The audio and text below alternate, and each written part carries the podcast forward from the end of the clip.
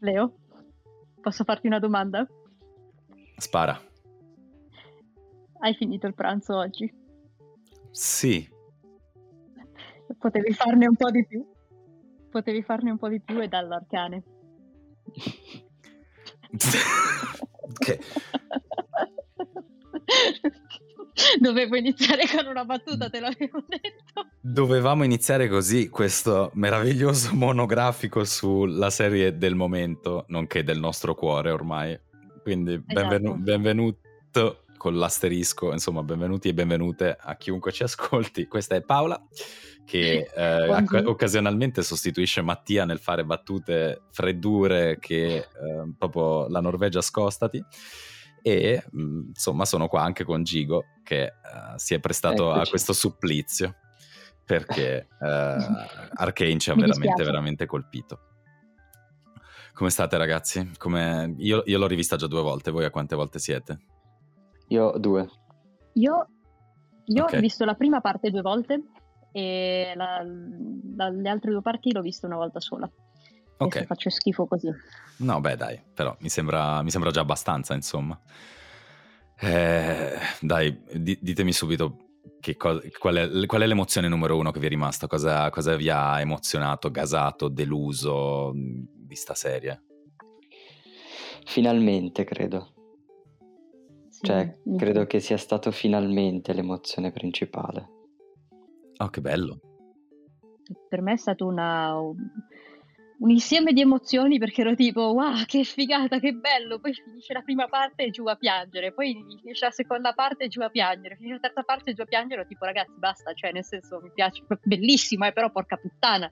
Andata, potevate andarci più piano con il film iniziato. Sì è vero. Poi col finale della terza cioè il finale vacca boia quanto aperto ero tipo lì ma dai ma ah! La ah, ecco. di voler vedere di più. Diciamolo subito direi. è assolutamente, eh, cioè possiamo spoilerare la qualunque, immagino. Sì. Sì, la puntata di oggi, come tutti i monografici, ormai chi ci ascolta l'avrà capito, sono spoiler pieni, cioè non c'è niente da fare. Se vuoi approfondire un argomento, devi parlarne fino in fondo, c'è poco da fare.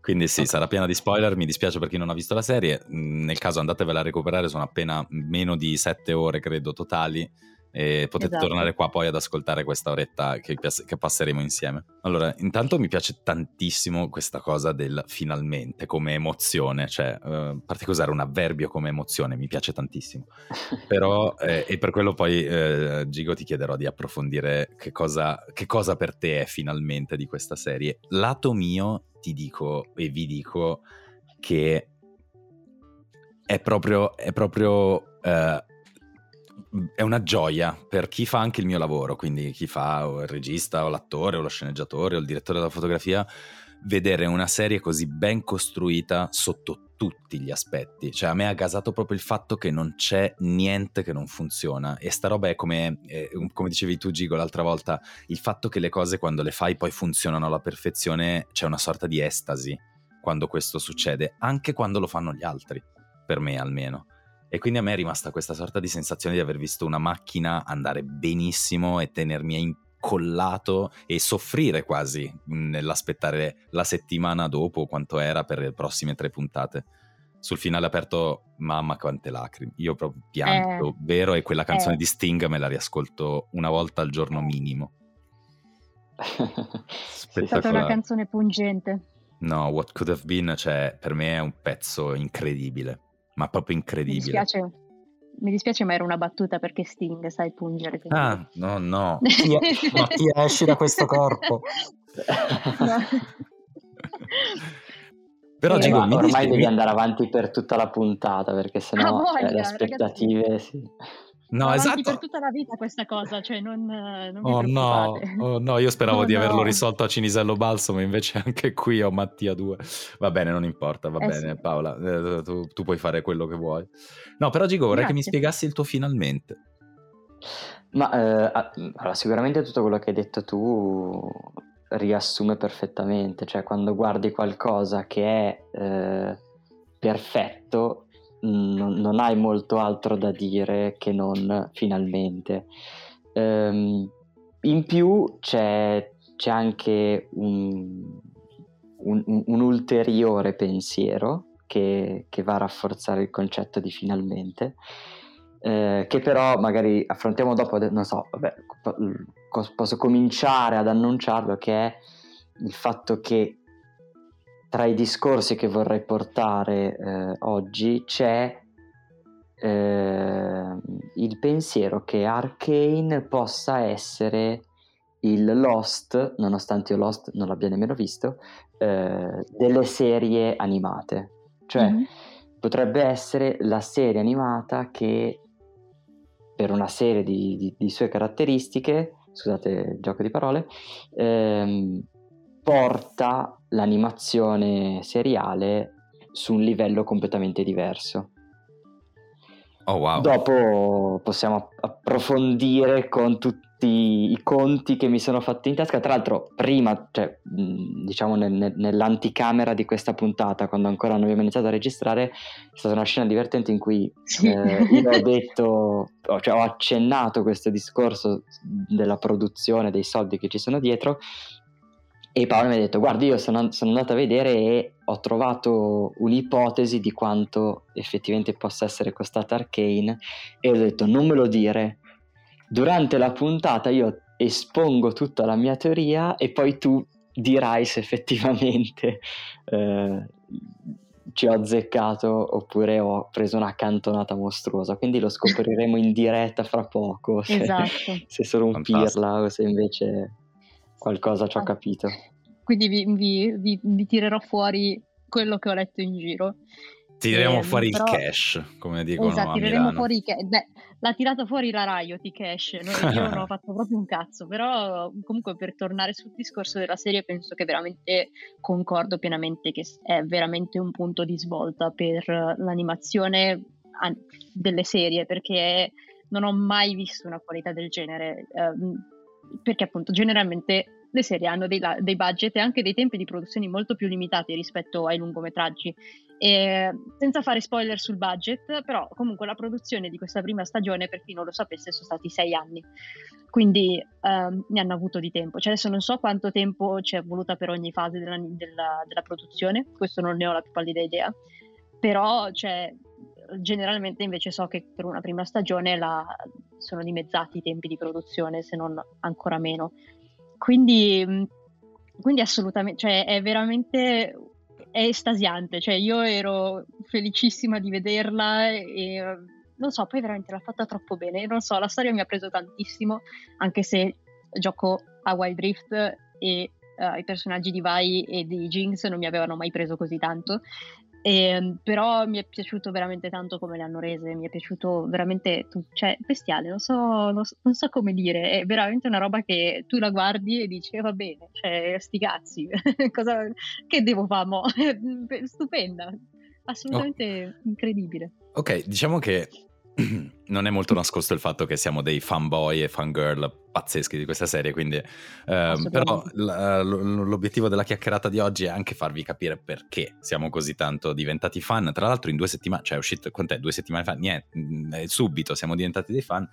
E, ehm, la cosa che però per me è, è vi, vi, vi voglio sfruttare, cioè vi ho qui fate questo di lavoro nella vita, vi interessate a questo, quindi io voglio sapere il vostro punto di vista assolutamente sulla cosa che a me ha anche emozionato tantissimo da quasi diciamo ignorante, anche se ignorante è una parola grossa, che in realtà è lo stile d'animazione, proprio quello di cui state mm-hmm. parlando, cioè questa svolta incredibile che in, insomma a me è sembrata un natu- una naturale evoluzione di quello che la Fortiche Production, che è la casa di produzione che sta dietro alla serie insieme alla Riot e a Netflix, ha costruito negli anni, nel senso che già con molti dei video fatti di gameplay, eh, non di gameplay scusate, di eh, diciamo uh, lore, potremmo chiamarla così, dedicati a League of Legends e a tutto quello che riguarda il mondo di Runeterra, eh, già aveva mostrato il potenziale che questa casa di produzione aveva. Mi ha veramente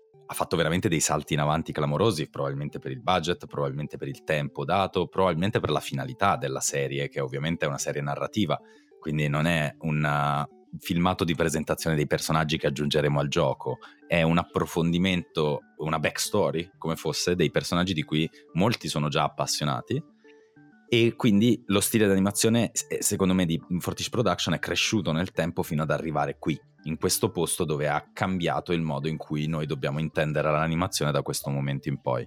Però, insomma, visto che io, ne, ripeto, ne sto parlando da ignorante, e visto che a me ha richiamato anche un pochino, butto lì la, prodica- la provocazione Spider-Man dello Spider-Verse, quindi il film d'animazione su Spider-Man in alcune cose, volevo sapere il vostro punto di vista però sulla questione proprio di innovazione in lato animazione.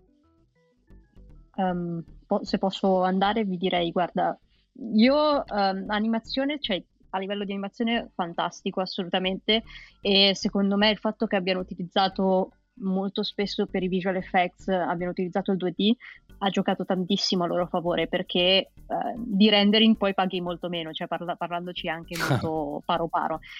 E, ehm, però guarda, a me più che animazione di per sé, eh, che in certi momenti era iperrealistica e fantastica, cioè le scene di combattimento porca troia, eh, è proprio la fotografia, la cura che hanno messo nei dettagli dei personaggi, uh, il character design anche come cambia nel tempo, cioè tipo anche loro da bambine che hanno questi tagli di capelli che sono molto sconnessi, molto un po' a caso, però rispecchia, rispecchia perfettamente questi due personaggi che sono orfani intendo Vai e Jinx, scusate, non ho messo il soggetto, ehm, che sono orfani, che stanno vivendo comunque ok con questo Uh, con questo tizio che Vander che più o meno gli fa da, da genitore, però poi loro sono da sole, sostanzialmente si devono uh, proteggere. E, e, anche crescendo ho trovato il loro design assolutamente azzeccato con la storia, che rispecchiava perfettamente chi erano. E, e niente, e poi c'è anche tipo la storia di per sé. Veramente è difficile trovare delle storie che vanno così senza nessun senza incappare in nessun problema cioè è, è, veramente raro ed è bello anche vedere scusatemi adesso finisco il mio sproloquio però è anche bello vedere una serie per adulti che non è eh, sesso, parolacce e volgarità perché così, perché dobbiamo essere per adulti. E invece qua c'era una storia vera, fatta e finita, che sentivi i personaggi, cioè eri appassionato comunque loro, a quello che gli succedeva. Quindi veramente ci sono stati tanti tanti punti di vista sotto il quale mi ha preso benissimo. V- vorrei rispondere con per la rubrica tecnica di Gigo. Allora, eh, vorrei rispondere con due questioni molto tecniche, semplicemente perché cioè, potrei parlare per ore di quanto è bello tutto, cioè mh, mm, ogni singolo frame, se uno si mette ad analizzarlo, ha uno studio del, dell'immagine, de, della costruzione, eh, i terzi sono sempre perfetti, cioè è tutto sempre perfetto, ok? Però in particolare ci sono mh, alcune caratteristiche e oggi volevo discutere di due di queste, che rendono questa animazione mh, molto interessante. Non è la prima volta che succede in realtà, però è, è sicuramente una delle più mainstream, se vogliamo, cioè tutti hanno visto Arcane, addirittura se non sbaglio ha superato uh, Squid Game come visualizzazioni sì. su Netflix. Sì, sì. Confermo. È la serie più vista di Netflix. Arcane. Mm. Ok. Allora, la prima è eh, la, la moving concept art, cioè ora mi rendo conto che sarà molto complesso, soprattutto per la seconda, spiegare senza poter mostrare, perché essendo un podcast non si può mostrare, ma farò del mio meglio. La moving concept art, ovvero eh, tutta questa storia dei frame che girano e tutti che li ripitturano, ma perché funziona così bene rispetto a quasi tutto il resto? Perché effettivamente se uno guarda un qualunque frame di questa serie sembra un'illustrazione che qualcuno si è messo a pitturare a mano. Ma c'è un motivo per cui questa serie è così. Ed è il trattamento che hanno fatto per i modelli 3D allora innanzitutto Mm, piccola premessa, tutto quello che sto dicendo c'è il gatto. Il gatto tutto quello che sto il mio è il mio ah, okay. gatto. Ok, non c'è un il gatto. Mio, il mio sta dormendo. io, io non ho un gatto. Oddio. Ma patatina! che carino. Sentilo. Ma è tipo, è tipo il protagonista del podcast, è perfetto. È tipo disperato. ma, ma... Okay. Aspetta, come si chiama il personaggio gatto di LOL? Chi è Yumi? Sì, sì. Fantastico. La gatta viola. Ah, allora, dicevo, mi sono già perso il discorso. Ehm... Stavi dicendo della movie Tra... concept art. E del trattamento che hanno fatto nella... Esatto. Allora, piccola premessa, tutto quello che sto dicendo, prego gli ascoltatori di googlarlo perché adesso potrei dire delle castronate mostruose, ok? Però io ho cercato di, eh, di indagare per evitare di dirle, ma eh, è molto difficile sapere esattamente come sono andate le cose. Diciamo che penso che la maggior parte dei, dei fondali siano, eh, siano, piatti, cioè siano illustrazioni e non siano modelli. E Pazzesco, questo, no? eh, diciamo che la, la, cosa che me lo fa dire, innanzitutto è perché lo hanno già fatto in precedenza, proprio Fortish, proprio per alcuni dei loro video. Eh, in particolare ci sono dei momenti in cui si può notare che l'illuminazione sui personaggi è insensata rispetto all'illuminazione che c'è nel, nel background. Ok? okay. Cerco okay. di spiegarmi. Eh, magari c'è um, so, una luce che entra dalla finestra, un personaggio attraversa quella luce ma viene illuminato in maniera più descrittiva che realistica. Mm. Ok, ok, sì, sì. Quindi, tipo, scusa, in una maniera più per esaltare magari la silhouette del personaggio esatto. che... Ok. Esatto. Il che mi fa pensare che quello che c'è dietro è fisso.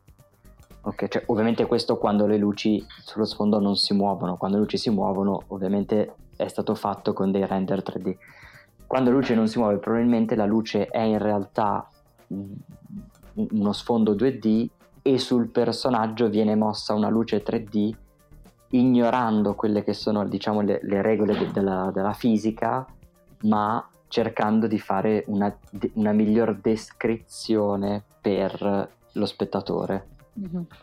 perché come, come... Scusa, volevo solo dirti che te lo confermo perché ci sono un sacco di matte painter sullo show. Che i matte okay. painter sono appunto quelli che dipingono i fondali per, far, per dare l'illusione che siano in 3D. Um, ehm, inoltre, i personaggi, diciamo che invece che essere eh, trattati con materiali, eh, con... Eh, adesso non mi viene la parola. Shader. Shader, grazie, eh, con materiali, shader, eccetera, che affinché possano essere realistici, di nuovo sono stampati a, a, mano, cioè nel senso che gli hanno appiccicato addosso delle texture che sono dipinte a mano, un po' come eh, il vecchio World of Warcraft, in cui gli oggetti facevano finta di avere ombre e luci, ma in realtà erano pitturate a mano. Mm. Eh, infatti, non so, una, una, cosa che si vede tantissimo è il, classica, il classico eh, mo- punto in cui viene raccolta luce intorno al, all'occhio, intorno al centro, alla parte centrale dell'occhio, cioè tra l'occhio e il naso. Mm-hmm. Ok? Che guarda caso, praticamente in qualunque situazione il personaggio si trovi, lì la luce c'è sempre perché quella luce non è una luce eh, caricata al momento, ma è una texture che gli è stata appiccicata addosso, cioè è come un modellino fisico che è stato pitturato in quel modo lì. Ok? okay. Pazzesco, sai, questo mi ricorda, scusa se ti interrompo, questo è pazzesco perché mi ricorda uh, una cosa che si fa nel mondo del gaming, uh, che è uh, la, il baking delle luci. Sì, cioè che esatto. praticamente una luce che viene creata uh, digitalmente, quindi viene proiettata a tutti gli effetti come se fosse un elemento fisico, per poi alleggerire il gioco stesso viene disegnata dentro la, la, la, la scena in, e, e, diventa inamovibile, diventa anche non più interattiva, cioè nel senso non, non fa più ombre, non fa più una serie di altre cose però eh, allo, a chi gioca il gioco sembra realistica perché ovviamente la proiezione viene fatta in modo intelligente e il, questo dipinto ti fa sembrare che quella luce sia veramente accesa.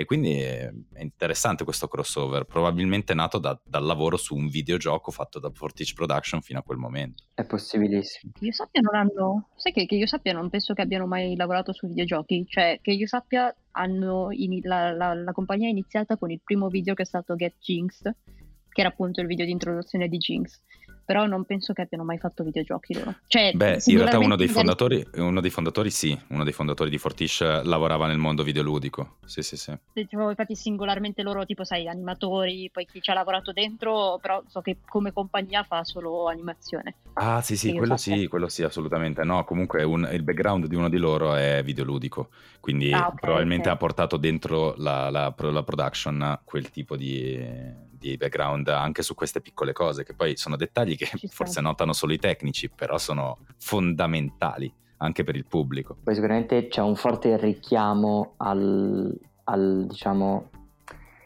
all'estetica da videogioco. Mm. Cioè, chi, chi, gioca ai videogiochi è più abituato a vedere eh, in quel modo le texture, cioè effettivamente dà, dà, una sensazione quasi più da uh, cinematica da videogioco che non da ovviamente non, cioè, le cinematiche da videogioco tendenzialmente non sono così curate non a questo livello cioè, sì, sì, sì. Vabbè, comunque insomma, diciamo che t- tutta questa storia delle texture paintate sopra dà proprio questa sensazione cioè, a parte che si possono addirittura vedere in alcuni punti le, le mm. pennellate no? Sì. dà questa sensazione di perenne concept art che si muove sostanzialmente, perché sembrano effettivamente tutte cose, anzi sembrano, sono effettivamente cose che qualcuno si è messo lì e le ha pitturate a mano. Mm-hmm. Porca e troia. rende così esteticamente bellissima eh, questa serie.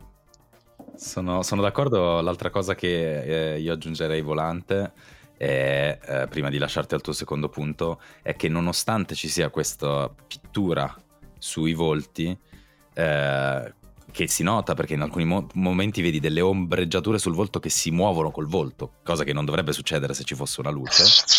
Eh, questo comunque non compromette la credibilità assoluta che questi personaggi hanno, perché eh, non, non, li fa sembrare dei cartoni animati, non li fa sembrare un'animazione.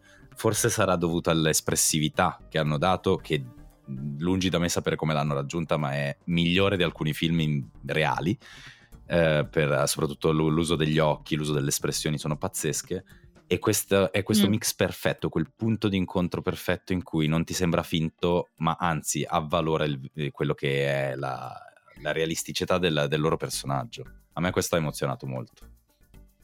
Mm. Concordo, è veramente bellissimo. E comunque in, in, animazione generalmente questo è anche un motivo per cui in tante uh, serie si vedono uh, personaggi con degli occhi molto grandi. Gli occhi sono fondamentali, cioè per vedere bene le espressioni generalmente appunto nell'animazione si usano degli occhi più grandi perché così puoi, come dire, vederli meglio. Cioè è più difficile vedere delle serie con uh, dei personaggi più realistici. Generalmente quando ce li hanno soffrono un po' secondo me dal punto di vista dell'espressività dei personaggi. Parentesi chiusa. certo. Vai Gigo, scusa se ti abbiamo interrotto. No, no, anzi meglio perché sennò poi diventava tediosa la lezione di No, no, anzi è super interessante.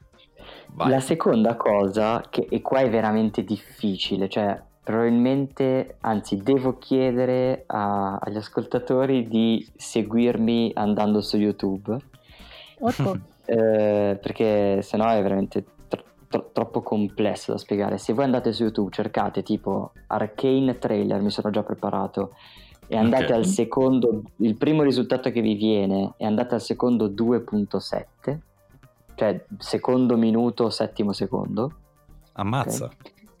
Eh, voi, voi e poi vi muovete, esatto, e poi vi muovete con eh, punto e virgola che vi permettono di andare avanti e indietro, punto avanti, virgola indietro se non sbaglio, di un frame alla volta. potete constatare questa cosa che, che vi sto dicendo. Allora, una delle cose che ha mh, sicuramente reso, cioè una delle cose bellissime di questa serie che, che crea quel parallelismo che, abbiamo fatto, che, che, hai fatto tu a inizio puntata, Leo, su, mh, con Spider-Verse, è mm-hmm. l'utilizzo del 2D, cioè i VFX, esplosioni, fumi, eccetera, sono fatti in 2D, mentre tutto il resto è 3D, no? Eh, questa cosa è accentuata, cioè n- n- non solo è 2D, ma per, questa è la mia interpretazione, per accentuare ancora di più il divario tra 2D e 3D e quindi rendere ancora più stranamente accattivante il fatto che siano un oggetto trattato in maniera diversa rispetto al resto, tutto ciò che è 2D, cioè VFX, in realtà si muove su un binario diverso, cioè invece che andare a 24 frame al secondo va a 12 frame al secondo. No, fichissimo. Infatti, se voi provate a fare questa cosa qua del punto virgola, noterete il punto in cui vi ho mandato, cioè il secondo minuto, settimo secondo, è quando c'è V che indossa il guanto e si vede il fumo che esce dal guanto, psh, così. Il fumo che esce dal guanto si muove ogni due frame, cioè tu vedi il modello 3D del pugno che si sposta di un pezzetto e il VFX che è rimasto immobile, che è stato mm-hmm. lasciato indietro di un pezzetto, perché deve aspettare il secondo frame per potersi muovere. E, e per quanto questa cosa, cioè uno, uno la guarda e dice, ragazzi, ma è un errore questo, invece è bellissimo, è perfetto perché ti dà inconsciamente, cioè è come se inconsciamente sottolineasse al tuo cervello che quella roba lì è diversa da quell'altra. Ma nonostante questo è perfettamente fluido e pulito e riesci perfettamente a contestualizzarla all'interno di tutto quello che c'è intorno. Basta, poi con i, con i tecnicismi ho finito. Beh, invece mi integro io in questo tecnicismo giusto per uh, magari uh, riuscire a spiegarlo meglio a chi non è del settore. Um, dovete um, immaginare, per chi non lo sapesse, che ogni film vuole ricreare al, ma- al meglio possibile ciò che vedrebbe l'occhio umano normale. Ed è stato studiato in, uh, in scienza e in biologia che l'occhio umano è come se fosse una macchina fotografica che scatta circa 24 fotografie ogni secondo che ci illudiamo si, si, muovano normalmente, invece sono singole fotografie che però messe così tante volte in un solo secondo ci danno l'illusione di un movimento unico. Il cinema si muove in questa direzione. L'animazione invece, che è quella diciamo dei cartoni animati con cui siamo cresciuti tutti, ma che tuttora è così per la maggior parte dei prodotti non della Pixar, ma di tutti gli altri, eh, va alla metà cioè a 12 fotografie, 12 frame al secondo. Perché? Perché 12, queste 12 fotografie danno comunque l'illusione del movimento, ma costano meno da realizzare. Per farne 24 ci vorrebbe uno sforzo incredibile, farne 12 dà lo stesso illusione del movimento e in più dà quell'effetto da cartone animato a cui siamo abituati ormai da, da generazioni a vedere. Anzi, a cui, come diceva bene anche Gigo prima, siamo anche affezionati.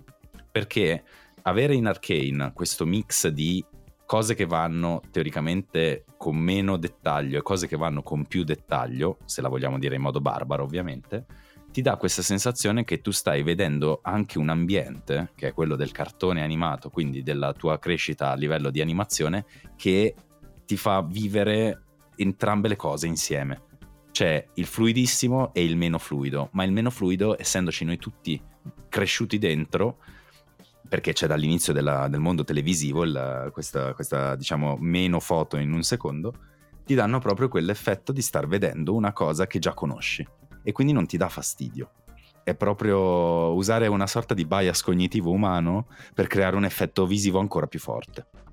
È molto affascinante. Poi li hanno integrati benissimo questi visual effects perché comunque uh, anche se appunto sono molto più cartoon rispetto al, all'aspetto dei personaggi, agli sfondi, non so, cioè probabilmente grazie anche a color correction, mettendo i colori giusti, queste cose qua, e, ed avendo comunque dei, degli sfondi e dei personaggi che ok sono semi-realistici, non sono proprio iper mega realistici, però diciamo che siamo sul semi-realismo, funzionavano da Dio, cioè veramente non, non erano fuori posto, cioè tu lo vedevi, tu vedevi l'esplosione ed era perfettamente, completamente in linea con tutto il resto che stavi guardando, quindi sono stati veramente molto attenti a mantenere lo stile sempre lo stesso e super funzionale, cioè è veramente una roba pazzesca. Ok, questo direi che è, ho sfruttato al meglio i vostri talenti per poter approfondire questa roba di Arkane che è inconscia per chi lo guarda ma poi ti rimane nel cuore fondamentalmente che è il suo stile di animazione e la sua tecnica di animazione che sono innovative mm. ma sicuramente hanno cambiato il mondo di gioco. Però adesso entriamo un po' nel mio campo, così almeno posso dire delle cose sensate anch'io, che è quello del vera e propria narrazione e del vero e proprio adattamento di un videogioco a film, che in passato sicuramente abbiamo visto fallire miseramente, come eh, insomma escludendo forse un minimo qualcuno che si è affezionato a qualche Tomb Raider di Angelina Jolie, eh, tutto il resto è andato piuttosto male, se proprio vogliamo dircela tutta. Eh, I vari adattamenti anche dei videogiochi di, di, di, di lotta, come poteva essere Mortal sì. Kombat o così via, insomma, sono sempre stati trattati come un po' delle tresciate, lo possiamo dire? Sì, invece, assolutamente. In, in questo caso invece ce l'abbiamo fatta. Ce l'abbiamo fatta a mettere un mondo videoludico perfettamente adattato ad un mondo narrativo come quello delle serie TV. E questa roba è, è, un monito per chi farà d'ora in poi sì. cose sul mondo videoludico, non, può, non si può più sbagliare perché si può fare molto bene. Warcraft ci si era avvicinato un pochino qualche anno fa, era stato comunque bene o male abbastanza apprezzato come film eh, per essere basato su un mondo che è quello di World of Warcraft e di tutto quel mondo di orchi, maghi e così via, però comunque non aveva attecchito tanto quanto ha attecchito Arkane. Secondo voi quali sono gli elementi che hanno fatto sì che questo adattamento funzionasse così tanto bene? Io ho due motivi. Um, il primo è che semplicemente, secondo me, è quello che ho visto in tantissimi adattamenti videoludici al cinema o alle serie tv, è che uh, questi adattamenti si concentravano sul raccontare il gioco piuttosto che raccontare una storia.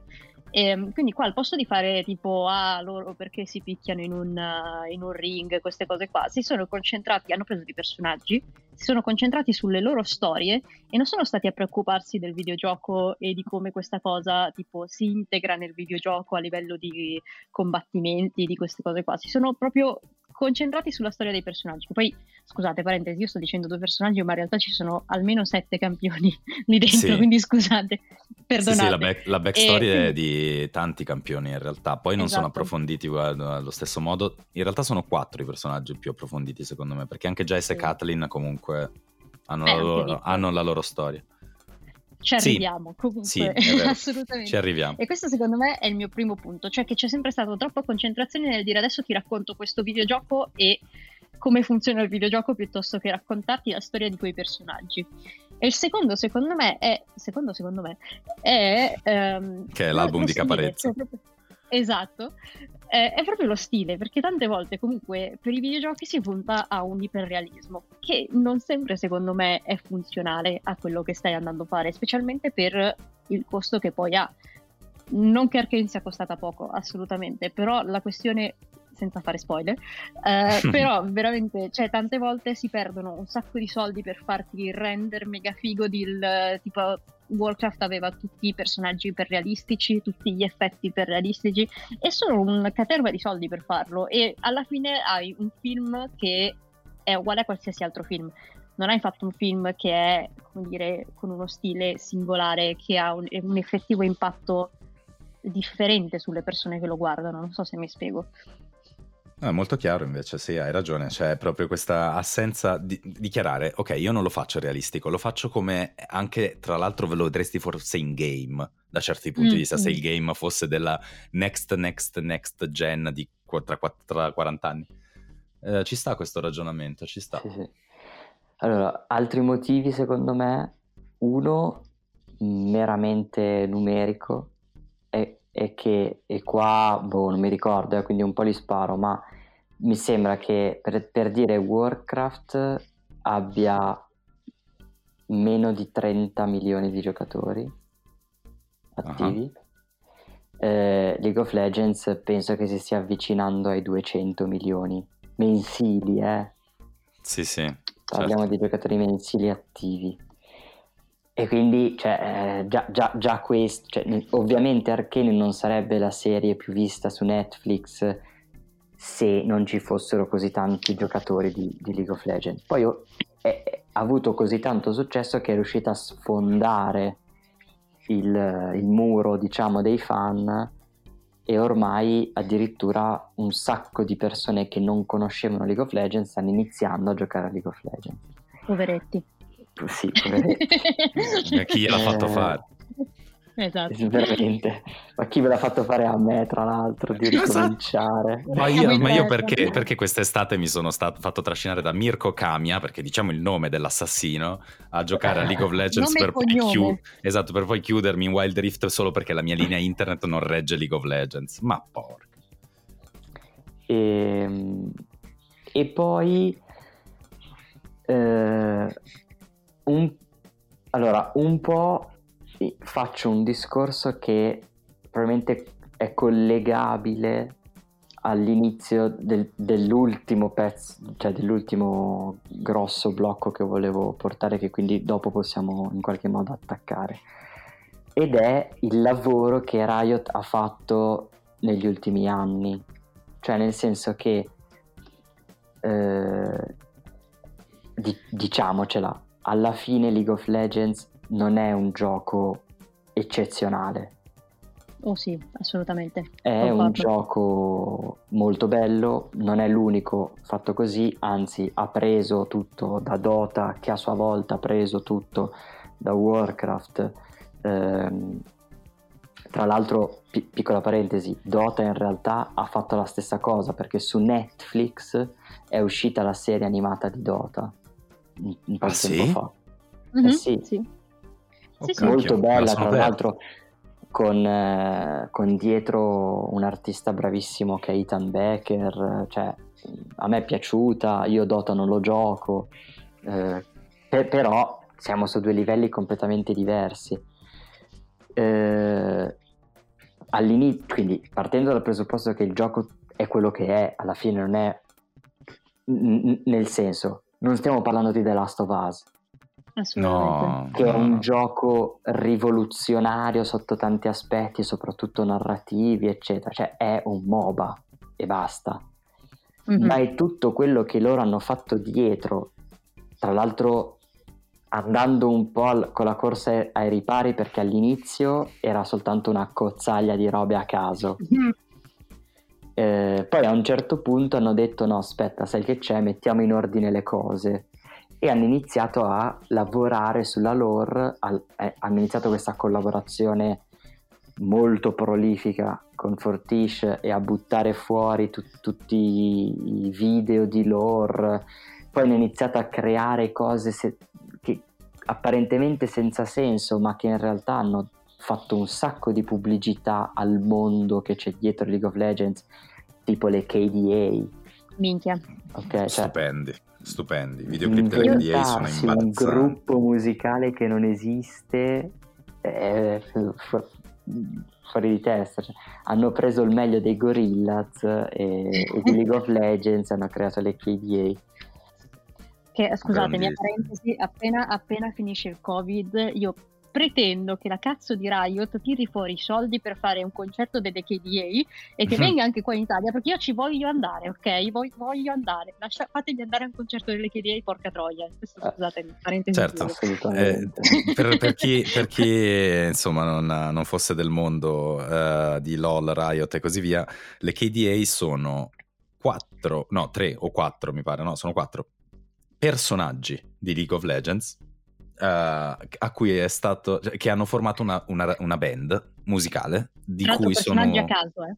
Personaggi, sì, non neanche troppo legati a livello di lore tra no, di loro, che hanno creato, eh, da, da cui è stata tratta questa band che canta, ovviamente sono personaggi digitali, quindi cantano ovviamente doppiate da altre persone, e, e f- hanno fatto un disco a tutti gli effetti e il disco è andato sì. benissimo, non bene, eh di più, tanto da dimostrare che quasi la Fortish e la Riot sono meglio come produttori musicali che come produttori di giochi. cioè, è pazzesco. Anche anche se faccio un attimo una parentesi su questa cosa della Riot che produce musica, avevano già fatto una roba del genere facendo un gruppo musicale che si chiamava Pentakill con altri personaggi della, di League of Legends e non andò così bene. Secondo me con le KDA è andato molto meglio perché in questo momento il K-pop è alle stelle mm. e hanno preso un po' di star K-pop e quindi sono andati benissimo. Però questa è una parentesi al sì, di là sì, di tutto. Sì. Sì, poi la domanda che ci dovremmo porre è quante ragazze c'erano nei Pentakill rispetto alle KDA, che sono una band femminile. Mi tipo... sembra pochissime. Eh, capito? Cioè, questo ci fa capire anche un pochino il mercato dove si muove, anche se è brutto dirlo. Il mercato cinese di, scusatemi di LOL perché un po' seguo queste, queste vicende videoludiche, eh, il mercato cinese è molto improntato sulle cosiddette waifus, che per chi non sapesse il termine è il gergo con cui si chiamano le ragazze anime che ti vorresti sposare, sono le waifu. okay. E è moltissimo improntato su quello e il mercato cinese detta la legge sostanzialmente perché si fanno un sacco di soldi da quello. Quello americano è invece eh, più variegato e va anche tantissimo su, sui mostri tipo Warwick e altra roba del genere. Questa piccola parentesi perché c'erano stati un po' di, di, casini riguardo a Serafin quando era uscita e si chiedevano perché fosse un'altra ragazza hot girl e non qualcosa di insomma un po' diverso. Ah, Parentesi sì, di cose che ho, ho, approfondito ai tempi. Sì, e poi la Riot ha risposto con un paio di maghetti nani incazzati e depressi. Esatto. Esatto, ho detto sti cazzi, fanculo, esatto. sì. E, ehm, Scusa quindi... Gigo, ti abbiamo interrotto nuovamente. Perdonami. Lo facciamo. Il lavoro, ma no, no, eh, cioè, anzi, meno male che lo fate perché veramente io mi rendo conto che dopo i primi 5 minuti comincia a diventare noioso. no, no, e... invece è stra interessante, te lo dico. Comunque, insomma, diciamo che tutto il lavoro di... Eh, tutto il lavoro che loro hanno fatto, diciamo, dietro e al di fuori di League of Legends ha creato un po' questo hype per la loro produzione. E sicuramente è un cane che si morde la coda perché i, questo hype ha, porta- cioè, ha generato in loro la volontà di continuare a farlo sempre meglio. E di conseguenza potremmo dire che la Riot ci mette veramente il cuore e un sacco di soldi nel produrre que- questo genere di cose. Ed è qui che probabilmente c'è il collegamento, cioè sicuramente è tutto perfetto, questa serie tv è incredibile, innovativa e quant'altro, ma l'impressione è che la grossa differenza sia che dietro c'è una quantità di soldi che rispetto a qualunque altra serie animata precedente cioè, siamo su due piani completamente diversi. Spara una cifra. No, allora, no, ne parliamo dopo. Ok, ne parliamo, ne parliamo dopo. Ne parliamo dopo, ne, pa- ne, parlia- ne parliamo dopo perché, eh, no, lo so che volevate portare il discorso subito sui soldi perché siete dei capitalisti maledetti, ma invece a me interessa- mi interessava invece prendere un attimo la palla al balzo di quello che hai detto tu, Pao, sulle insomma le, de- eh, le, derive ai cinesi verso le donne che le donnine che ti vorresti sposare versus i mostri in America e uh, chiedervi invece una delle cose che a me ha colpito di più e che ho approfondito anche un pochino andandomi a riguardare i, i, campioni di League of Legends passati e il loro trattamento, che è un po' quello del character design, perché mm-hmm. ovviamente siamo nel 2021, quasi 22, eh, e quello che sappiamo tutti è quanto c'è stato di lotta verso le varie community LGBT, verso l'uguaglianza di diritti tra uomini e donne, verso la desessualizzazione della donna anche nella comunicazione. E secondo me questa serie, un'altra delle cose magnifiche che fa, è proprio lato femminile, eh, il lavoro sul character design dei personaggi, che diventano meno sessualizzati e sempre più umani che è la parte che io ho apprezzato più di tutte. Nel senso, io mi sono proprio innamorato di Vi, a parte il fatto che è doppiata da Ellie Steinfeld, Steinfeld che cioè, ha una voce che mi fa piangere ogni volta che la sento, mm-hmm. ma io mi sono innamorato di Vai proprio per la sua mascolinità, cioè proprio per questa cosa che era un mix tra una donna e un uomo non chiaro e proprio per questo iper affascinante. Mentre se vai a guardare la Vai costruita dalla, dalla Riot come tra l'altro Vai mi pare che sia uno dei primi personaggi di League of Legends sì. se non ricordo male sì. cioè aveva un'armatura con il pizzo un'armatura, sì. lo ripeto un'armatura con il pizzo rosa armatura, pizzo rosa e le tette di fuori e il, il, il sedere prorompente. Adesso la sì. Vai di oggi, che è la Vai con Arcane, la chiamano come skin, è una Vai molto più vicina a quello che è realmente il suo personaggio, il suo carattere, il suo impatto nel gioco. Stessa cosa vale per Jinx, anche se Jinx è sempre stata un po' la emo del gruppo però ho sempre avuto una sessualizzazione diversa, cioè esatto. la sessualizzazione delle tette grosse e la sessualizzazione delle tette piccole, nel senso è... Ehm, sono due tipi di... vabbè, vai pure, finisci pure il discorso, poi no, entrerò. Sì, sì, sì, no, certo. no, però eh, per me questa, questo è stato uno dei messaggi più forti lanciati dalla Riot in questo momento, cioè probabilmente è quello che seguirà eh, anche nel gioco stesso, i nuovi personaggi che usciranno. Certo, poi la community coreana e cinese del gioco è gigantesca e mh, mm, loro sappiamo come rappresentano la donna in maniere diverse spesso, esatto, sì. però secondo me questo è proprio un, un, chiaro messaggio della Riot che dice ok signori eh, è finita un'epoca ne inizia un'altra. È una cazzata? No, me lo auguro, allora non proprio perché me lo auguro fortemente che sia l'inizio di una nuova epoca perché comunque anche la Riot è, ha avuto molti scandali riguardo al sessismo all'interno della, eh, insomma, della corporation e ehm, anche insomma, proprio che trattava male le dipendenti donne. Quindi io spero che questo sia no, non sia soltanto così per show e sia anche effettivamente perché vogliano fare un vero e proprio cambiamento. E, ehm, però poi sì, su character design non posso dire assolutamente niente, è stato veramente una gioia per gli occhi vedere finalmente dei personaggi femminili diversificati tra loro a livello fisico ma anche a livello facciale perché Vai uh, ha, be- ha, un bellissimo volto, e, però è, non è quel classico visino, nasino piccolino, cioè non è, vo- è volto da principessa Disney.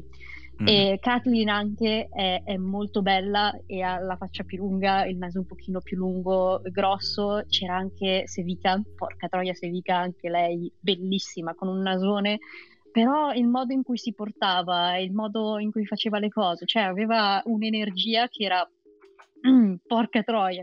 E poi vabbè, c'è la mia più grande crush, la mia più grande crush è Mel, che è questa consigliera che è assolutamente una dei character design femminili più belli che io abbia mai visto nella mia vita.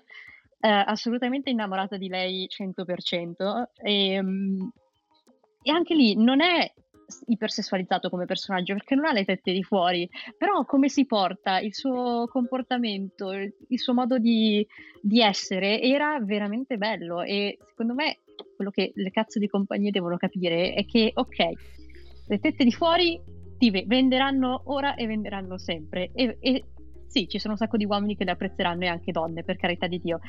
Però se tu fai dei personaggi che sono fatti bene, diventano come dire, attraenti sotto un sacco di altri punti di vista, che trascendono anche un po' la sessualizzazione più banale del corpo di fuori. Sì, Perché... Mel poi ha dei tratti del viso esotici che sono imbarazzanti, cioè non, non riesci a guardarla Mamma per più di due minuti, infatti nessuna delle sue scene dura troppo, perché secondo me la gente poi eh. mette in pausa e si ferma lì. Eh, capito, capito. cioè, no, il corpo non ti interessa, è, è, proprio il viso che è incredibile. Cioè, proprio bello, eh. bello, bello. Ma, ma, Riot, se stai ascoltando, e so che non stai ascoltando, ma se stai ascoltando, quando è che fai uscire il personaggio giocabile della mamma di Mel? Ti prego. No, vabbè, spettacolare.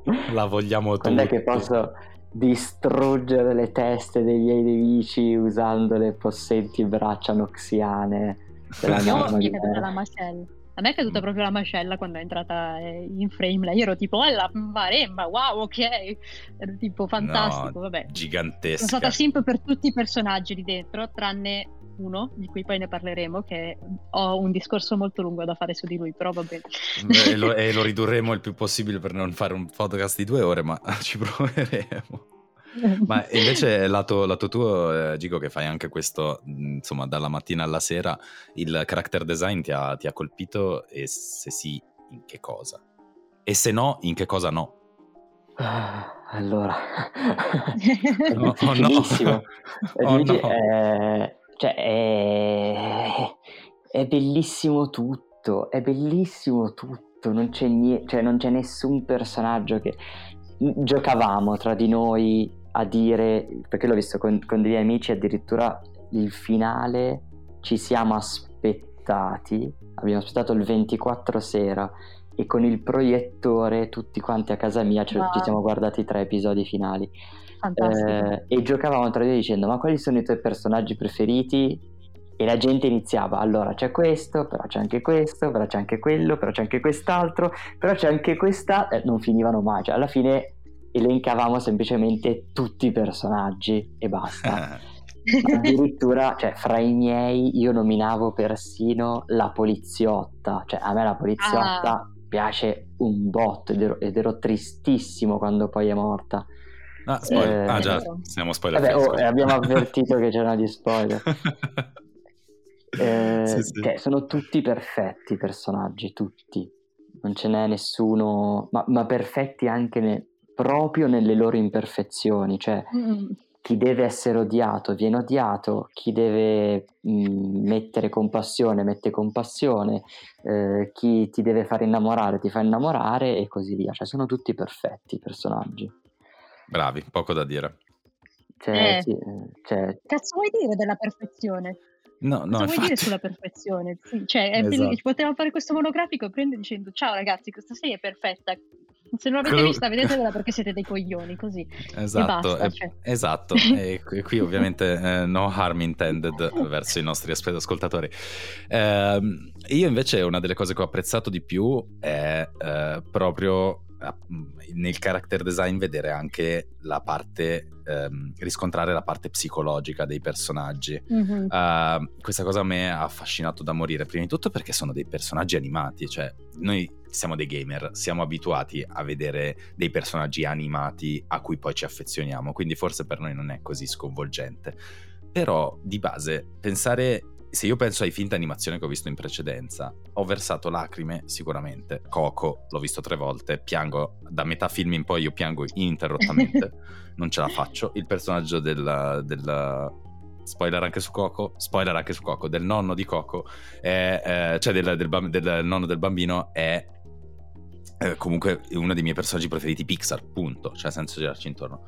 Però la cosa che è riuscita a fare eh, la Riot e la Fortish, ovviamente, eh, in questo caso è proprio un approfondimento delle loro ehm, espressioni facciali che fanno capire la psicologia e la, l'aspetto anche eh, di equilibrio tra i personaggi che c'è. Gli occhi di Jinx per tutta la serie raccontano una storia a sé stante. Cioè, gli occhi di Jinx sono in- incredibili quando eh, Sevica mm-hmm. la prende nella scena in cui lei praticamente distrugge tutto il cargo che devono portare, la prende e gli dice You were supposed to guard the cargo. Lei non gli risponde, la guarda e quegli occhi dicono 18 dialoghi. Non uno, cioè gli risponde in otto modi, fa vedere il loro passato, fa vedere il loro presente, fa vedere quanto si rispettano a vicenda e fa vedere che è pazza. Cioè Jinx sì. è, è, è, è, stupenda a livello di espressioni e tutto quanto. La migliore secondo me lì in mezzo, insieme a Victor, che però è monodepresso, quindi è un po' più facile da, da, da capire che cazzo di personalità ci abbia. È vero, Quest, è vero. Ma questa cosa secondo me a livelli... Questo è una cosa che in animazione io non avevo mai visto, lo dico anche per esperienza stavolta è una cosa molto difficile da realizzare, cioè si devono essere messi di un impegno veramente atroce, cioè anche il rigging facciale devono aver fatto un lavoro, non so, veramente atroce, non saprei veramente neanche dire come cazzo hanno fatto, cioè sono dei mostri. Vabbè che poi con il budget che avete avuto capirete molto, che hanno avuto, che avete avuto, che hanno avuto capirete molto del eh. perché siamo arrivati a questi risultati, perché il budget fa tutto, cioè se noi contiamo che comunque appunto dici non l'ho mai visto prima è perché tante volte non c'è un budget così alto per avere un rigging della faccia eh, così dettagliato. E quando parlo di rigging, sostanzialmente, quando per quelli che appunto non sono del settore, sappiate che è quando tu cresci, cioè cresci, crei il personaggio in 3D poi devi mettere delle sorte di ossa, diciamo, all'interno eh, con tutti dei punti di snodo in modo tale che tu possa comandare le varie parti del corpo e farle animare come si devono. Però è una roba che ovviamente costa molti soldi fare, non è banale come cosa. Ok, visto che è la terza volta che ci torniamo, io voglio sapere quanto è costata sta serie, supposta da Gigo e spiegata da Paola. Esatto, okay. vada. Allora, mh, mm, un po' di numeri. Eh, anche qua, eh, ca- cari ascoltatori, vi prego di googlare per assicurarvi che non stia dicendo castronate mostruose. Eh, teoria. La mia impressione è che avevo un'impressione e sono andato a cercare. La mia impressione iniziale era, secondo me, le serie eh, animate hanno una differenza rispetto alle serie live action che è estremamente più ampia di quanto non sia la differenza tra un lungometraggio animato e un lungometraggio live action.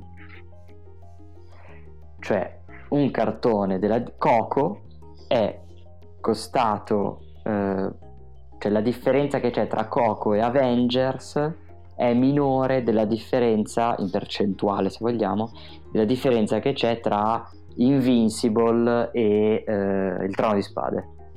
Ok? Mm-hmm. Quindi sono andato a vedere i numeri. I numeri sono eh, se Avengers Infinity War è costato circa 330 mi pare, una roba del genere, milioni di dollari Coco ne è costati 230 circa, 220, una roba del genere. Quindi chiaramente ci sono 100 milioni di differenza, però l'ordine di cifre è quello. Centesimi. Eh, diciamo che i 100 milioni sono gli attori di Avengers. esatto, sono gli attori di Avengers. Eh, per quanto riguarda una serie animata, è molto, io ho trovato molto più complesso trovare i budget, però eh, ho, ho, ho, capito con quelli che ho trovato che più o meno una serie eh, può costare un massimo di 100-300 mila dollari a episodio. Ok, quindi facciamo mm-hmm. finta che sono 10 episodi, esageriamo e diciamo mezzo milione per episodio, sono 5 milioni per 10 episodi. Ok? Mm. La sesta stagione del Trono di Spade è costata un minimo di 15 milioni a episodio. Sti cazzi. Quindi Beh. sono 150 milioni. Quindi come vedete la differenza è estrema rispetto alla differenza che c'è nel, nel campo dei lungometraggi.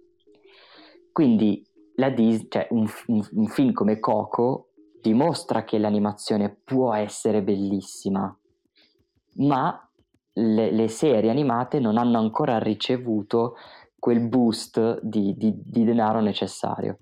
Boost di denaro necessario che non era presente nelle serie live action nemmeno prima.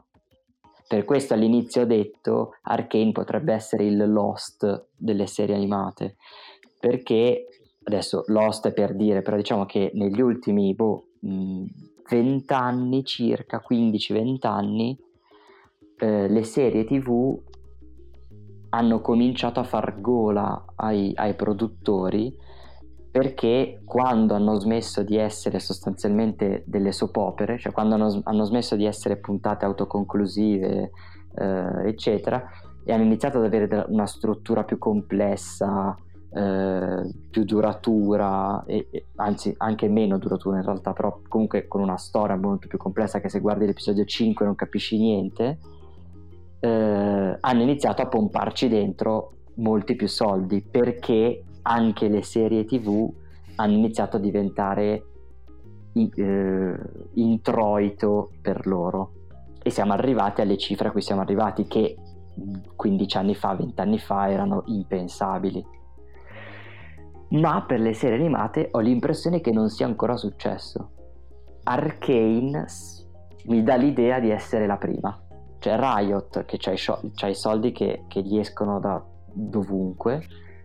Ha deciso di mettere dentro, esatto, ha deciso di mettere, dal popò se vogliamo, ha deciso di mettere dentro Arcane una quantità di soldi che secondo me per l'animazione seriale sono inimmaginabili ed è uscito questo prodotto. Tra l'altro, piccola parentesi, qual è l'ultimo film della Disney che avete visto? L'ultimo film della Disney è stato Raya, mi sembra. Disney Disney? Sì. Eh, sai che io film della Disney non ne vedo da un bel po', vedo solo Pixar. Eh, Pixar? L'ultimo della Pixar? Eh... Cazzo, non mi ricordo il titolo. Qual è l'ultimo uscito Luca? della Pixar? Li ho, li ho viste tutti. Eh, cioè, sì, quello, quello, che è uscito durante la quarantena, Soul. Sì. Ok. Eh? Luca. No, Luca, Luca, Luca. Sì, so, eh, okay. sì l'ultimo okay. film Pixar visto è Luca. Sì. Ah, non so, l'acqua di Luca è pazzesca, Bellissimo. è tutto Sì. pazzesco, è tutto bellissimo. Ma non so, saranno dieci anni che è sempre la stessa roba. Sì, E è solo migliorata.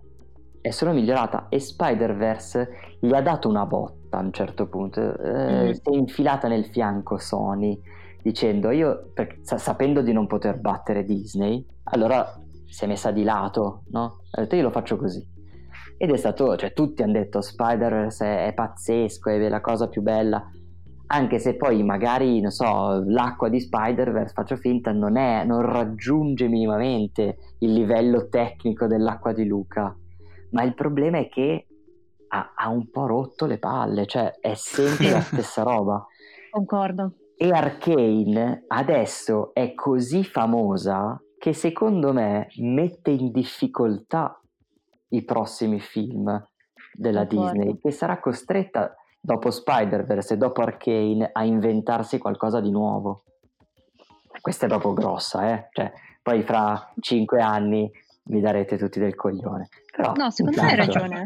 Secondo me hai ragione perché guarda già Luca quanto era diverso a livello di personaggi rispetto agli altri film che sono usciti prima, a livello anche Gianluca? di realismo delle ambientazioni. Sì, Gianluca. Gianlu- ah, Gianluca, Luca, ok, Luca. scusa, scusa. Guarda Gianluca com'è No, diverso da tutti fa- noi. Ma guarda Gianluca com'è diverso dal film. Esatto, Gianluca, salutiamo, salutiamo Gianluca che ci ascolta. Sei la, sei la mia preferita principessa Disney, esatto. I capelli lunghi ce li ha.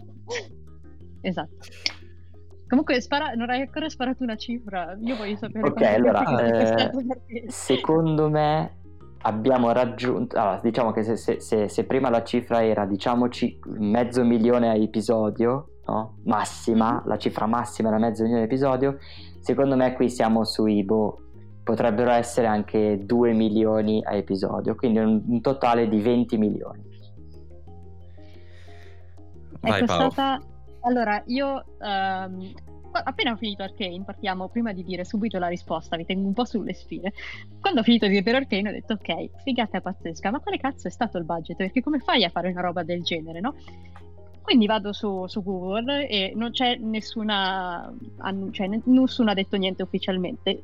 Spulciando su Reddit ehm, ho trovato una persona che dice di essere imparentata con una persona che lavora alla Fortish quindi anche qua vediamo, però quindi è tutto possibile e sosteneva che il budget di Arcane fosse 10 milioni a episodio.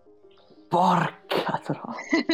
quindi Wow. allora, confrontandomi poi con altre persone che lavorano nel mondo dell'animazione, mi hanno detto sì, è molto probabile perché ehm, 10 milioni appunto generalmente ce l'hai su delle serie che durano 20 episodi. E visto il budget, cioè visto la qualità di Arcane, è molto probabile che questo sia stato il budget per fare la serie. Quando vi dico che cioè, ci, vuo- ci vogliono, ci vogliono soldi per fare questo- queste cose fatte Madonna. così bene, ci vogliono i soldi, cioè ci vogliono veramente tanti soldi. Al di là del tempo, che anche quello fa tantissimo, perché sei anni generalmente sono i film di animazione, però c'è, c'è un budget che è non, non indifferente, come dire, quindi questo cioè, è veramente, veramente tanto rispetto al resto, capito? E io spero che, se, che quantomeno tengano lo stesso per la prossima stagione o lo alzino anche, perché cioè, io non riesco, non riesco a immaginarmi una cosa ancora più perfetta di questa, però possiamo farla, cioè si può fare ragazzi, io non vedo l'ora di vedere cosa tirano fuori, onestamente. Beh, io mi intrometto in questo discorso sui soldi eh, solo per chiarire una cosa che magari è meno, è meno nota normalmente. Noi siamo abituati a pensare al cinema, alle serie tv come dei, uh, dei prodotti che ci arrivano in casa, anche con relativa facilità, nel senso che la spesa nostra rispetto a questa cosa non è troppo alta, eh, perché se pensiamo Netflix costa 15 euro al mese l'abbonamento, quindi con 15 euro quante cose ho da vedere, tantissime, quindi eh, non, non, riusciamo a vedere eh, il budget giustificato in alcun modo, se non al massimo per, pag- per pagare gli stipendi che ci sono dietro. Però eh, su Arcane in particolare bisogna fare un ragionamento un pochino diverso, eh, perché mh, che sia realistico che è costata 10 milioni a puntata, cosa che non sarebbe sconvolgente. Pro- sì, è sconvolgente se si tratta di animazione, ma nel mondo della produzione in generale non è così sconvolgente. Ogni prodotto che si fa in campo eh, cinematografico mm, e, e, quant'altro, ma ogni prodotto che si fa, appunto, eh, è un investimento e pretende un ritorno dell'investimento. Il motivo per cui probabilmente Arkane rimarrà quasi un unicum per i prossimi anni, e per unicum intendo che anche il motivo per cui non dicono in giro quanto è costata è perché uh, non è facilmente ripetibile nel campo dell'animazione, della, della serialità televisiva e così via, è perché Arkane non è un prodotto a sé stante. C'è, c'è, stato sicuramente un ritorno economico forte dall'averla mandata on air su Netflix e su questo non ci si discute qualora anche la Riot avesse, che ne so, sia già rientrata dei soldi anche solo con Netflix, la Riot questa serie l'ha fatta per due motivi. Il primo è per far uscire League of Legends dall'essere un gioco di, squa- di due squadre 5 contro 5 che giocano su, sempre sullo stesso campo a fare sempre la stessa cosa ed è un MOBA, punto. Non, è un gioco che tiene lì la gente e va bene, ma non è che ha un'evoluzione in altri modi se non aggiungendo i ninnoli come adesso hanno aggiunto nell'ultima season, hanno aggiunto due draghi. Va bene, però non è niente di più. Quindi farlo uscire dal semplicemente siamo un MOBA. L'altra cosa è che la Riot ha fatto sì che l'awareness di League of Legends crescesse talmente tanto che adesso sicuramente avrà più giocatori, più gente che la gioca, e in più ha uno status cioè loro hanno investito sì sulla serie, da cui probabilmente sono già rientrati, ma hanno investito soprattutto sullo status, ovvero dire noi non solo siamo il primo videogioco al mondo per numero di giocatori, ma siamo anche il primo videogioco al mondo per esistenza nel mercato anche fuori dal mondo videoludico. E questo investimento è un investimento che normalmente si fa, in, uh, si paga senza avere un ritorno diretto perché l'obiettivo è un altro, non sono rifarsi i soldi, ma certo. è avere un risultato. Quindi sicuramente dobbiamo certo. parlare di una serie animata che non nasce come serie animata, ma parliamo di una casa di produzione videoludica che ha un obiettivo di comunicazione molto specifico e crea una serie animata per perseguire quell'obiettivo specifico.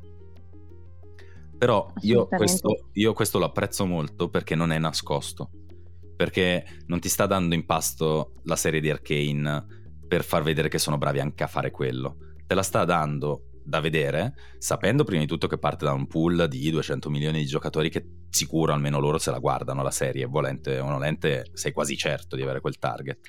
Ma in secondo luogo, che comunque per una serie TV non è poco. E in secondo luogo perché la Riot que- ha avviato già con le KDA e tutto il resto un processo di esternalizzazione, cioè della sua comunicazione al di fuori del mondo del gaming stesso e sta proseguendo in quella strategia. Per quello una spesa così alta può sembrare sconvolgente se pensi solo alla serie TV, ma se pensi a tutto quello che la Riot sta facendo o che in generale una casa di produzione di un videogioco può fare, non diventa più così incredibile e stranissimo. In ultimo... Ci sta, poi parliamo, scusa, eh, stiamo parlando anche veramente di una casa di produzione che ha creato dei gruppi musicali solo per vendere delle skin del gioco, quindi sì, esatto. capia- capiamo il livello, cioè, esatto. non è molto out of character per loro. No, esatto, Tra però la cosa che io... Vai, scusa Gigo. Tra l'altro un'altra cosa che non va sottovalutata è che eh, non a caso Arcane è uscita adesso, proprio adesso che stanno uscendo tutti gli altri giochi di, di, di Riot. Mm. Sì, cioè, esatto. Eh, quanti, cioè, no, no, non a caso, eh, proprio mentre usciva Arkane, è uscito anche Ruined King.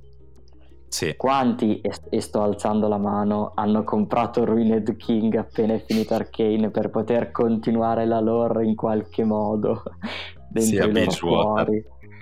Esatto. Assolutamente, assolutamente no, perché so già comprato, ho già, ho già giocato Wild Rift e sono tipo, io lo so cosa vuoi farmi, Rai, io te lo so. E poi, vabbè, non ho tempo, non ho tempo in questo momento, però l'aiuto, sì, lo capisco benissimo. No, no, no, è così, è così. Ma infatti è un'operazione geniale da questo punto di vista, c'è poco da fare.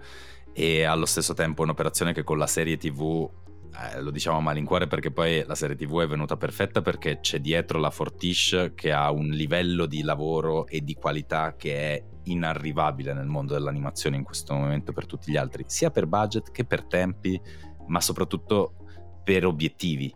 Cioè, questa serie doveva distruggere il mercato perché la Riot raggiungesse il suo obiettivo primario queste ovviamente ragazzi sono tutte pensieri nostri, eh? non è che abbiamo mm-hmm. parlato con uno, il responsabile marketing della Riot. No. Ma magari. Però, ma magari, sarei lì ad abbracciarlo, l'avrei invitato esatto. a cena. E, il, il discorso è che però quanto è bello quando un'azienda ha un risultato da raggiungere di questo tipo e lo fa emozionandoti fino in fondo, mm-hmm. cioè lo fa talmente tanto bene che te ne freghi, va bene, Riot, prenditi l'awareness, prenditi i soldi, prenditi, take my money, cazzo me ne frega, mi stai esatto. emozionando esatto. e mi stai intrattenendo in una maniera che non mi succedeva da anni ed, era veramente, ed è veramente bello. Secondo me anche un'altra cosa che differenzia tantissimo Fortish da una casa di produzione americana eh, e perché secondo me questa cosa non la poteva fare una casa di produzione americana è perché noi europei quando si parla di cinema e di serie siamo, abbiamo un'attenzione uh, alle scene, ai personaggi che è molto molto diversa da quella americana. Cioè gli americani hanno un modo di fare uh, i personaggi e le storie che sono molto, uh, come dire, un po' tutti hollywoodiani, un po' tutti nella stessa maniera molto epica, dove alla fine gli scontri devono essere sempre delle cose pazzesche, sempre over the top. Invece questa serie era molto umana ed è secondo me quella cosa che distingue moltissimo il cinema slash serie europee tra, da quelle americane, cioè l'umanità delle, dei personaggi che poi vanno a rappresentare. Sì, in realtà all'interno della... È una provocazione che ci sta tutta e la Riot probabilmente quello che è riuscita a fare negli ultimi anni è internazionalizzarsi ancora di più, cioè mm-hmm. sapendo che il suo pubblico non era solo americano, ma anzi la buona fetta è in Asia, ehm, ha, ha capito nella, di trovare nella Fortish uh, Production un modo diverso di fare le stesse cose che potevano fare anche in America, magari anche a prezzi più contenuti. Mm, L'America poi ha due facce, che è quella di Hollywood e quella di New York, quindi due modi di certo. narrare completamente diversi, che però nessuno dei due, se ci pensi bene, stanno bene su League of Legends. Cioè, certo. sono, c'entrano mm-hmm. molto, quindi molto, è una provocazione che io colgo perfettamente, anzi sono molto d'accordo. L'Europa è vecchia, ma, nella, ma, è anche saggia. Quindi nel mm-hmm. muoversi, mm-hmm. nel narrare le storie, spesso approfondisce cose che altri paesi più giovani non, uh, non, non raggiungono, fondamentalmente, anche solo per esperienza culturale, che non so se è una parola, però l'ho detta. Sicuro, sicuro. Andiamo in chiusura, diventiamo uh, botta e risposta. Mm, è stato un viaggio stupendo, secondo me. Abbiamo detto una marea di cose. Spero che chi ci sta ascoltando uh, abbia potuto come dire, capire perché siamo così tanto emozionati, affascinati e Riot ti vogliamo bene per, più per la serie che per il gioco. Ma non troppo. Esatto. Eh, personaggio che vi è piaciuto di più della serie, eh, anzi vi leggo esattamente la domanda come l'ha scritta Paola. Personaggio che ci è piaciuto di più è quello che ci è stato più sulle palle e perché quest'ultimo è proprio Jace.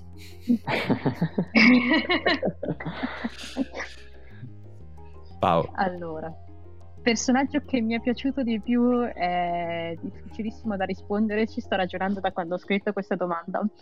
E alla fine mi so, mi, so, mi sa che farò uh, quella che dice che mi è piaciuto un sacco Silco. Silco è stato penso uno dei personaggi più interessanti che io abbia visto in una serie. A livello di cattivo, a livello umano è pazzesco. E quello che mi è piaciuto di meno è stato Jace, perché porca troia Jace, nel senso... Eh, tra l'altro questo ragionamento l'ho fatto oggi, che reali- ho realizzato che quando Jace e Victor sono insieme sono molto umani e si compensano un sacco, tipo le parti negative e positive. Sono due personaggi che insieme sono un duo dinamicissimo, ma quando si separano sono due teste di cazzo che fanno dei danni enormi e lo trovo una cosa molto bella, onestamente. E Jace non è che lo odio perché penso che sia un personaggio scritto male, uh, ma anzi penso che sia un personaggio che si mette su un piedistallo rispetto agli altri e, e si, e, si atteggia molto da io sono migliore di voi perché sono più bravo e voglio fare le cose per bene. E invece poi sei stronzo come tutti gli altri, quindi vai a fanculo, Jace, mi stai sulle palle. E sei anche classista, però vai a fanculo, vabbè, va, va, a va bene. Jace, però eh, personale, per farlo molto breve, scusate. Devo andare io? Vada, vada. Sì, se ti va. Non sono pronto. Aiuto. Eh... Allora, eh, non lo so, per cui quando, quando non lo so eh, vado sul... Vado sul, in ordine alfabetico. Vado in ordine alfabetico, no. Vado, faccio il controverso. Ah. Vada. Allora, eh, forse quello che... Non è, non è assolutamente quello che mi è piaciuto di più, però è uno di quelli che mi ha sorpreso, è appunto la poliziotta. Mm. Perché ha pochissime scene ma sono sufficienti a farti capire tutto. Sì. Tutto. Bellissimo personaggio mm-hmm. lei. È vero. Eh, cioè, perché sarebbe scontato dire Madonna quanto è figa V, eh, ma che patatina che è Caitlyn, ma, eh, sono, sono, innamorato di Silco, po- eh, povero Victor e così via. Però invece così mi sembra più interessante puntare sul fatto che basti poco per fare un bel personaggio in realtà, no? Cioè non serve fare un arco narrativo di nove episodi per fare un bel personaggio, in realtà in tre scene hanno fatto lei, così mm-hmm. come anche la mamma di, di Mel. È vero. Vero, vero. E quello che ti è stato più antipatico? Eh, allora no, non dico quello che mi è stato più antipatico, ma quello che mi è piaciuto di meno. Ah. Cioè, quello che secondo me è costruito meno bene. Non so se... No? Sì, okay. sì, sì, okay. sì, È chiaro. Eh, e qui sono indeciso tra il poliziotto scemo. Ah, ok, Marcus, ok. Esatto. E ahimè, Mel. Aia. Uh, perché Mel... Stai toccando, stai toccando la mia waifu, eh? Stai... E io credo che dirò Mel perché voglio essere controverso fino oh. in fondo. Bello, eh, bello. Credo che dirò Mel perché è, è, è, forse il personaggio tra quelli più esplorati, no? Cioè mm-hmm. a, differenza de, a, a differenza di Marcus che alla fine non è molto esplorato, mentre Mel c'è, c'è in tutti gli episodi sostanzialmente, certo. no? Però è quella di cui ho l'impressione di, di, di aver fatto più fatica a digerire e comprendere l'evoluzione. Uh-huh. Ok, cioè nel senso che lei sicuramente ha avuto una grossa evoluzione in un momento che noi non abbiamo vissuto, che è tra l'infanzia e la presa di potere all'interno del consiglio di Piltover. Uh-huh. Yeah, tutta quella roba lì è, è, roba che noi non abbiamo visto. Sì. Ma da quando noi la vediamo nella serie TV, forse non è cambiata così tanto. Cioè, è, è, è come se fo- qualcosa è cambiato perché poi alla fine lei decide che in realtà tutto quello che sta facendo con Jace, eh, no, va, bisogna fermarlo. Ma quel momento lì non è chiarissimo quando sia. Cioè, lei prima sta sfruttando Jace per ottenere quello che vuole, poi a un certo punto non lo vuole più. E anzi litiga con sua mamma perché sua mamma lo vuole. Ma il fratello volevi due episodi fa, cioè era, era evidente che stavi manipolando Jace per ottenere la guerra. Adesso non la vuoi più, non si capisce. E quella forse è la cosa che, che non mi ha convinto di Mel. Ok, boom. Ci sta. È comprensibile. Dopo no, questo abbiamo perso una quantità di Beh, ascoltatori. Non parlerò, no, io non ti parlerò mai più nella mia vita. No, vabbè. no, scherzo, vabbè. È comprensibilissimo. No, non, eh, a livello di personaggio sono abbastanza d'accordo con te, eh, anche se Mela ha, ha, mostrato di avere delle sfaccettature che secondo me non si sono ancora risolte, quindi la stagione 2 probabilmente mm-hmm. ci porterà Uh, mentre per quanto riguarda me il, è partito veramente tanto in sordina, ma uh, uno dei personaggi che ho apprezzato di più in assoluto, anzi mi è venuta proprio voglia di provare il personaggio nel gioco, per farvi capire. È ecco. A me ecco, ecco. Uh, è piaciuto, mi è piaciuto lo stile visivo che gli hanno dato, mi è piaciuto tantissimo la sua evoluzione perché è l'unico che lì dentro ha reagito come avrebbe voluto reagire Vai se Vai non fosse stata troppo concentrata su Jinx. Sì. Quindi è quello che ha creato okay. la lotta di classe, ha portato avanti il lavoro che stava facendo Vander prima e a cui lui era affezionato. È un personaggio a cui mi sono proprio legato tanto, anche se è molto secondario nella serie. Quando poi mm-hmm. si scopre che è lui quel lottatore volante spettacolare, lì mi sono proprio preso, cioè, boh, mi sono preso benissimo e lo scontro con Jinx sul ponte per me è un capolavoro Fantastico, di dimensioni vero. rare, le lucciole sono una trovata geniale. Tra l'altro una trovata incredibile seminata per tutta la serie perché Jinx inizia a lavorare alle lucciole e tutti iniziano a lavorare alle lucciole meccaniche dall'inizio della serie, a parte eh sì, la, la, seminata di vederle con la mamma e tutte quelle cose lì. Va bene. E, e, ecco mi è rimasto proprio nel cuore il fatto che si sia unito al professore nella parte finale mi fa pensare che nella seconda stagione sarà più importante di così e mi fa molto felice questa cosa. Sì, io sono molto curiosa di vedere come si risolverà la storia di Echo perché non so se voi avete letto la sua lore e nel caso non vi faccio spoiler, però ci sono delle cose che sono curiosa di vedere come succederanno, ecco, mettiamole giù così, non farò spoiler okay. per chi non ha letto la lore di Echo. Certo. Mentre il personaggio, e qui divento impopolare quanto te, Gigo, te lo dico. Il oh personaggio no. che mi è piaciuto meno, nonostante eh, sia quello che ha costruito questa mia dipendenza verso la parola cupcake, è proprio Caitlyn. Nel senso che eh, io ho amato Vai, cioè dico ecco per dire un personaggio un po' meno noto, però Vai io l'ho amata dall'inizio alla fine, è un personaggio stra- straordinario e così via. Quando le strade di Vai e Caitlyn si incontrano uh, Vai è sempre superiore a Caitlyn, nonostante Caitlyn sia quella che sta mandando avanti la cosa giusta, cioè l'indagine giusta, rimane sempre troppo fragile come personaggio, nonostante il potere sia, uh, come dire, umano che ha verso la situazione perché è immersa in tutto, sia con Vi che con Jace che con... Uh, scusate, tra l'altro prima ho detto Jace sbagliando l'inglese, perdonatemi. Va tutto bene. E... È solo lui, rim- va bene. Esatto, mi è rimasta sempre un po' piatta come personaggio, un personaggio mm. che non ottiene al 100% quello che vuole perché non se lo sa andare a prendere da sola e ci sta perché la vita reale è così, ma nell'andarlo a prendere si fa trascinare tanto dagli, ove- dagli eventi, nonostante all'inizio sembri quella che invece gli eventi li vuole scatenare.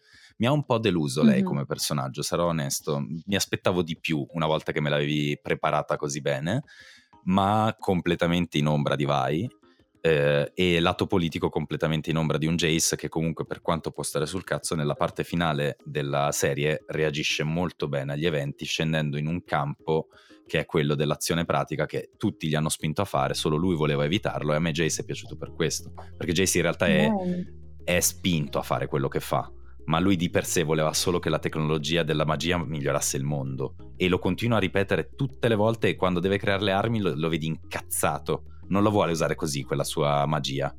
Però, cost- sì, però lo costringono gli altri. Eh, lo so, lo fa eh, perché scusami, la pressione sociale è, è, quella. Eh, lo so, però infatti, scusami, parentesi su Jace, è che a me l'ho visto proprio l'opposto di quello che tu hai detto con Caitlyn. Cioè, io lui l'ho visto proprio preso in balia, cioè nel momento in cui lui entra nel consiglio Uh, si vede che lui non è un politico, cioè si fa prendere in balia da tutti, cioè lui dice ah non voglio essere corrotto, poi tipo bastano due minuti che parla con me e le dice ah no aspetta un attimo sarò corrotto, cioè tipo gli dicono no non fare la guerra, lui fa no non faccio la guerra, subito dopo arriva Vai che gli dice no però forse dovresti picchiare le persone, lui è tipo ah forse dovrei picchiare le persone, era un po' tipo cazzo Jace, che cosa pensi? Per cosa, cosa, stai facendo? E tipo anche alla fine che lui vede i poliziotti morti e vomita e dice ah che schifo, tutto quanto e poi vai a ammazzare la gente tesoro. E si sorprende anche dico ma tesoro cosa ti aspettavi se colpivi la gente con un martello che spara? Cioè certo non gli facevi bene.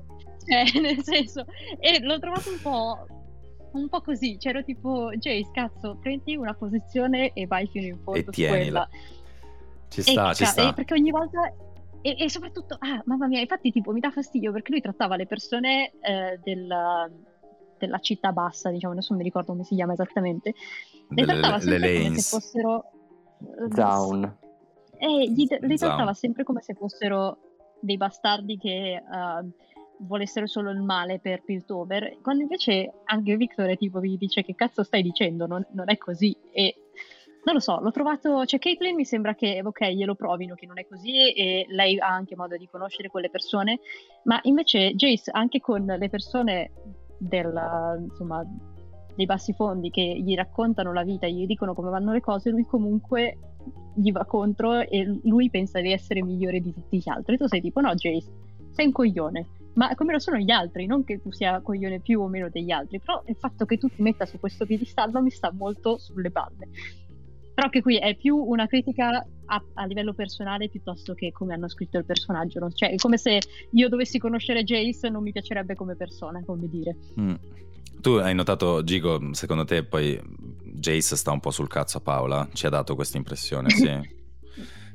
Forse. Mm, sì, forse. Mm, penso sì. che dovrebbe parlarne per altri dieci minuti prima Infatti di... la, fe- la fermiamo... Convincermi a odiare Jace nonostante prima esatto. fosse indifferente. Sì. No, aspetta. Fantastico. Ok, ultime due domande per chiudere che ci siamo signati eh, perché insomma ci tengo a dire che le abbiamo preparate assieme quindi non è farina del mio sacco. Arkane ci ha fatto tornare o venire voglia di giocare a LoL? A League of Legends? Sì. Sì. sì. Da impazzire, proprio da impazzire. Io ho aperto Wild Rift ogni fine puntata, fondamentalmente. Ripeto, perché League of Legends non mi gira. E visto che siamo tutti giocatori da mh, qualche tempo, insomma, qual è il personaggio di cui vorreste, e questo in realtà lo chiediamo anche a voi che ci state ascoltando e che conoscete magari l'ambiente di League of Legends, qual è il personaggio di cui vorreste che si approfondisse come hanno fatto per Vi, Jinx, uh, Singed, uh, Victor e così via in questa serie?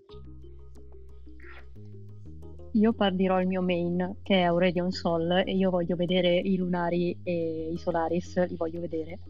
Mm. Però anche Demacia è una regione che voglio vedere tantissimo, perché è piena di storie interessanti, come dire. Però Aurelion Sol, porca troia, cioè è Aurelion Sol. E cioè volete mettere a vedere un drago fatto di un corpo celeste che fa casino, cioè è fantastico, non... indiscutibile, cioè assolutamente 10 su 10 lo voglio vedere animato. Cioè... Per me è difficile. Allora... Gigo è in difficoltà. sì, L'abbiamo messo in difficoltà seria adesso. In difficoltà. Allora, eh, c'è un tipo di storia che è la storia che a me non importa quanto sia brutta, ma mi prende sempre ed è eh, quando mh, mm, ci sono due persone incontrate, cioè tra l'altro Silco Vender, nel senso due che, eh, ma poi V-Jinx, vabbè fa niente, eh, cioè quando devi farlo anche se non vuoi. Oh, sì. Ok. Ok. okay quando devi farlo anche se non vuoi, soprattutto se dall'altra parte, cioè se, se, se poi dall'altra parte c'è pure un tuo parente, mm, ex o, o mettici quello che vuoi, no? Eh, allora ancora di più, cioè Romolo e Remo, eh, tu, tu, tutte quelle storie lì, ok? Eh, non, cioè, mi ricordo che ce n'è una così, ma non mi ricordo qual è. Ok? Mm-hmm. Al, però, quindi no, per, per, questo ero in difficoltà perché stavo, ero lì che scartabellavo, no? Nella testa, cioè no, non è questo, non è questo, non è questo, però so che c'è da qualche parte, ma non mi ricordo qual è. Quindi, se gli ascoltatori lo trovano, commentano, io sono soltanto contento che finalmente scopro qual è. Al okay, di là di questa, al di là di questa io credo che andrò per zona, cioè c'è una zona che è quella che un po' mi ha sempre intrigato, che sono le isole ombra. Mm. Eh, anche lì c'è da dire che è un po' il motivo per cui tra l'altro sono andato subito a comprare Ruined King, perché parla, sì è ambientata inizialmente a Bilgewater, ma in realtà la trama è quella delle isole ombra sì. Eh, perché boh, mi affascinano un botto come, come, ambientazione, come personaggi, poi i maledetti sono sempre interessanti, so. Quindi direi, direi, da quelle parti. Trash e Ikarim, ma anche Lucian e Lucian, non so come, come, come si pronunci, e la, e l'amata Senna e, e, e tutto, tutto quel gruppo lì.